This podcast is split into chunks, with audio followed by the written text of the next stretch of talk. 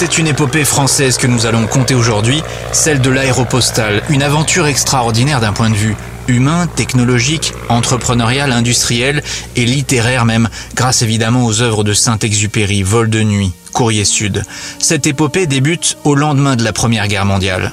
L'aventure incroyable de l'aéropostale tient à l'audace de ses initiateurs, au courage de ses pilotes et au dévouement de ses mécaniciens, radio ou chefs d'escale, et au respect quoi qu'il en coûte, de la mission, il fallait à tout prix délivrer le courrier. Livrer le courrier quelles que soient les conditions météo, les événements. Les conditions de vol étaient d'ailleurs souvent dantesques et il en fallait du courage, de la détermination pour affronter les températures glaciales. Les pilotes étaient peu protégés contre les intempéries.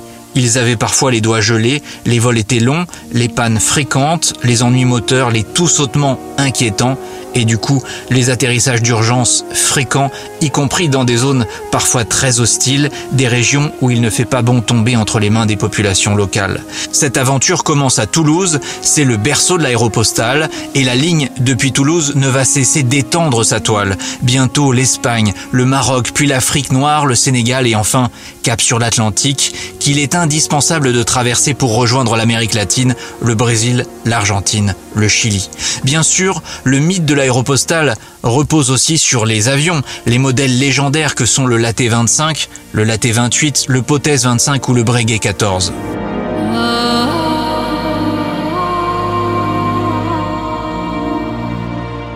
Sur les figures emblématiques, Saint-Ex, Mermoz, Marcel Bouillou-Lafont, Pierre-Georges Latécoère, Didier Dora, et tant d'autres dont nous allons parler dans cette épopée de l'aéropostale. Bienvenue dans ce nouvel épisode du Souffle de l'Histoire. Merci d'être toujours plus nombreux à nous écouter et à nous suivre. N'hésitez pas à vous abonner, à partager à ceux qui aiment l'histoire. Continuez de nous écouter en famille pendant vos trajets sur la route de vos vacances.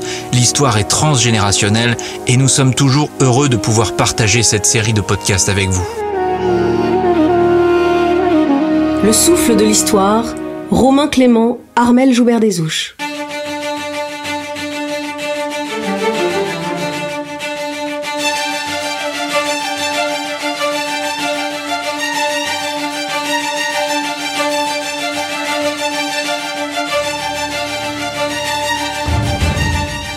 L'histoire de l'aéropostale commence en 1918. L'idée originelle est de créer une ligne aérienne transatlantique consacrée au service postal mais aussi au transport de passagers. C'est le rêve d'un homme, Pierre-Georges Latécoère. Il va réaliser ce rêve progressivement, non sans difficulté, au fil des années 20.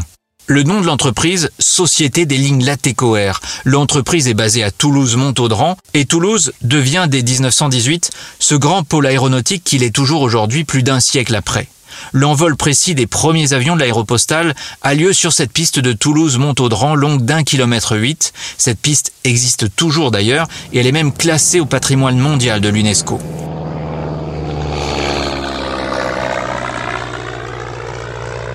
C'est d'ici que Mermoz, Syntex et tant d'autres vont décoller pour écrire les plus belles heures de l'aéropostale. Alors la vision de la TECOR au tout départ est la suivante. Il imagine une ligne reliant la France au Sénégal, passant par l'Espagne et le Maroc.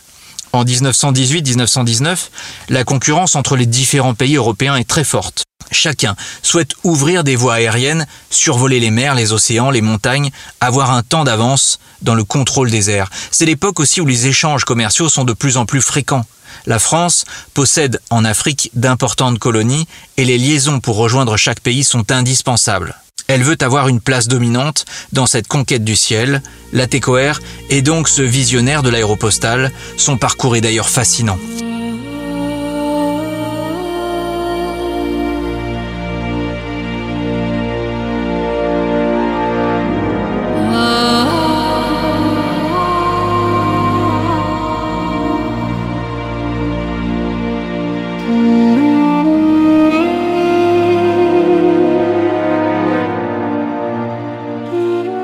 Alors la TECOR est un nom qu'on entend encore aujourd'hui. Hein. Euh, c'est une entreprise spécialisée dans la sous-traitance d'équipements aéronautiques. Elle est toujours basée à Toulouse et emploie encore quelques 4800 personnes. Le père fondateur, Pierre-Georges Latécoère est né le 25 août 1883 à Bagnères de Bigorre. Il est licencié en droit et centralien.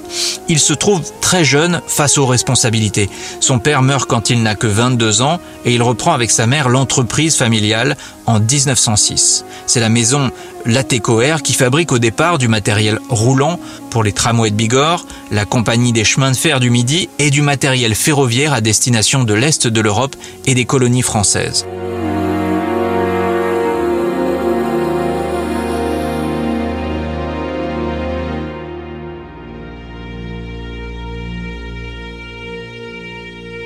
Pendant la Première Guerre mondiale, Pierre-Georges Latécoère sert comme artilleur quelques mois avant de revenir à Toulouse pour participer à l'effort de guerre en investissant dans deux sociétés.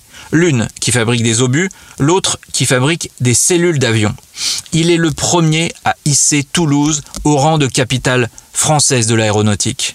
Pourtant, comme l'écrit euh, Kessel, ce méridional n'avait pas de connaissances particulières en aéronautique, mais c'était un homme d'affaires, de grandes affaires. Et dès la fin de la Première Guerre mondiale, il a ce rêve, être le premier à créer une liaison entre l'Europe et l'Amérique latine en passant par l'Espagne, le Maroc, le Sénégal.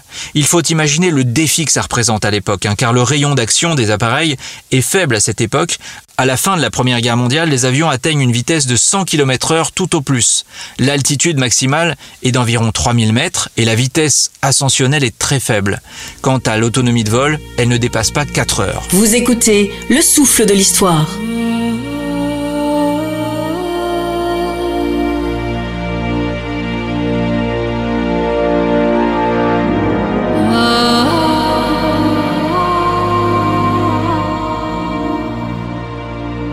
L'enjeu, il est technologique, il est aussi bien sûr géopolitique. Il faut s'imposer et la concurrence est féroce, avec les Allemands notamment. C'est une bataille qui s'engage pour établir cette liaison en premier, conquérir les points d'atterrissage, convaincre aussi les pays de se laisser survoler. Le premier vol, le vol inaugural hein, si on veut, de l'aéropostale a lieu le jour de Noël, le 25 décembre 1918, entre Toulouse et Barcelone. Aux commandes, le pilote René Cornemont avec son appareil, un Salmson 2 à 2.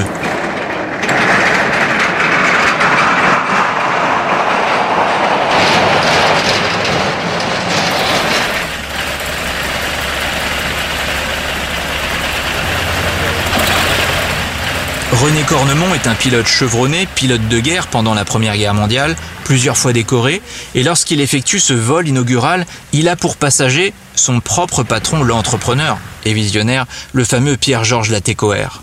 L'appareil, le Salmson 2 à 2, c'est un appareil de reconnaissance en service pendant la Première Guerre mondiale. Le modèle est sorti en 1917 précisément des usines de fabrication de Latécoère. C'est un biplan ça signifie qu'il est équipé de deux paires d'ailes, comme l'étaient souvent les appareils à cette époque. C'est un biplace euh, monomoteur construit en bois entoilé. Ce premier vol, celui de Noël 1925, est un succès. L'aventure peut réellement commencer. La TCOR doit rapidement constituer une équipe, s'entourer pour donner à sa vision entrepreneuriale une existence bien réelle. Et il va s'entourer notamment d'un homme au nom bien transalpin, né en Italie mais devenu français après ses premières expériences aéronautiques. Il s'appelle Beppo di Massimi.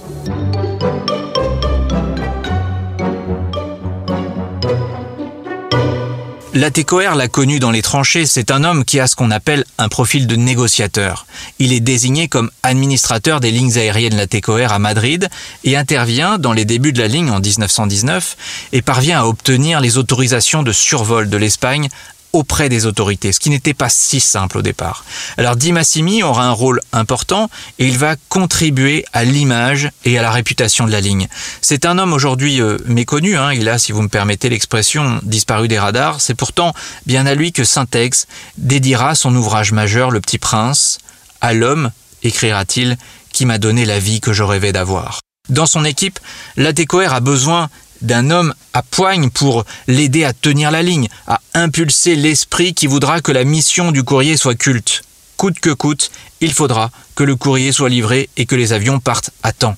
Cet homme de tempérament s'appelle Didier Dora. Alors il faut lire la description que fait de lui Joseph Kessel dans sa biographie, la géographie hein, presque faite à, à Mermoz. Dora est le directeur d'exploitation, je cite, Tout ce qui concernait l'administration, les marchés, les profils, la TCOR s'en chargea. Le rôle de Dora fut de bâtir, d'organiser la ligne et de lui donner l'impulsion vitale. Quant à la description physique du type, le regard froid, net, insistant, sous ses gros sourcils tenait à distance, une simplicité absolue. Des vêtements neutres auxquels visiblement celui qui les portait n'avait jamais prêté attention. De ce bloc massif et bref, taciturne, gris aux yeux clairs et fixes, se dégageait un caractère exceptionnel de force, de ténacité, d'assurance dans ses droits et dans ses devoirs. Le souffle de l'histoire, Romain Clément, Armel Joubert des Ouches. Dora, c'est un ingénieur des travaux publics. Il a servi, comme beaucoup de sa génération, dans les tranchées et il a même combattu à Verdun. Il vient du rang, va devenir sous-officier puis officier. Il prend ensuite de la hauteur en devenant pilote pendant la guerre. Il sera décoré plusieurs fois pour des opérations et des vols de reconnaissance.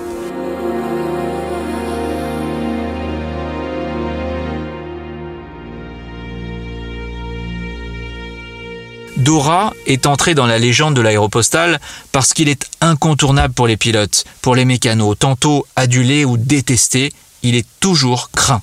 Il n'est pas homme à pardonner les défaillances, même les moindres de ses pilotes. C'est lui qui donne son feu vert lorsqu'un jeune pilote est testé. Son vol de sélection est scruté à la loupe et Dora a ce pouvoir de faire ou de défaire la carrière des aviateurs. Il impose d'ailleurs aux pilotes de franchir les étapes les unes après les autres. Les pilotes de la ligne commencent au sol, la confiance se gagne. Il faut endurer, gagner ses galons au sein de cette entité de légende qui est la ligne aéropostale.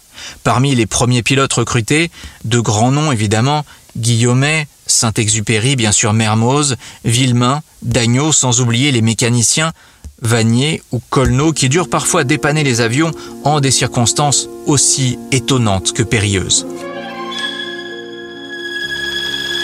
Dora a reçu du patron pour mission de tenir la ligne. C'est pour cette raison qu'il est aussi dur, aussi rigoureux. Il déploie toute son énergie pour que son équipe soit exceptionnelle et que la flotte soit entretenue au mieux. Dora impulse et applique ce culte de la mission. Le courrier, c'est sacré et il doit passer par tous les moyens. Alors maintenant qu'il a mis en place son équipe de confiance, la TECOR peut s'atteler à déployer toujours plus loin sa ligne vers le sud et vers l'ouest. Premier obstacle dès 1919, le gouvernement espagnol qui n'est pas très enclin à laisser son territoire être survolé. Mais les hommes de la TECOR parviennent à convaincre les autorités. Après l'Espagne, c'est le Maroc qui s'ouvre et le 1er septembre 1919, un record de rapidité est établi entre Paris et Casablanca. Durée totale 18 heures et 23 minutes.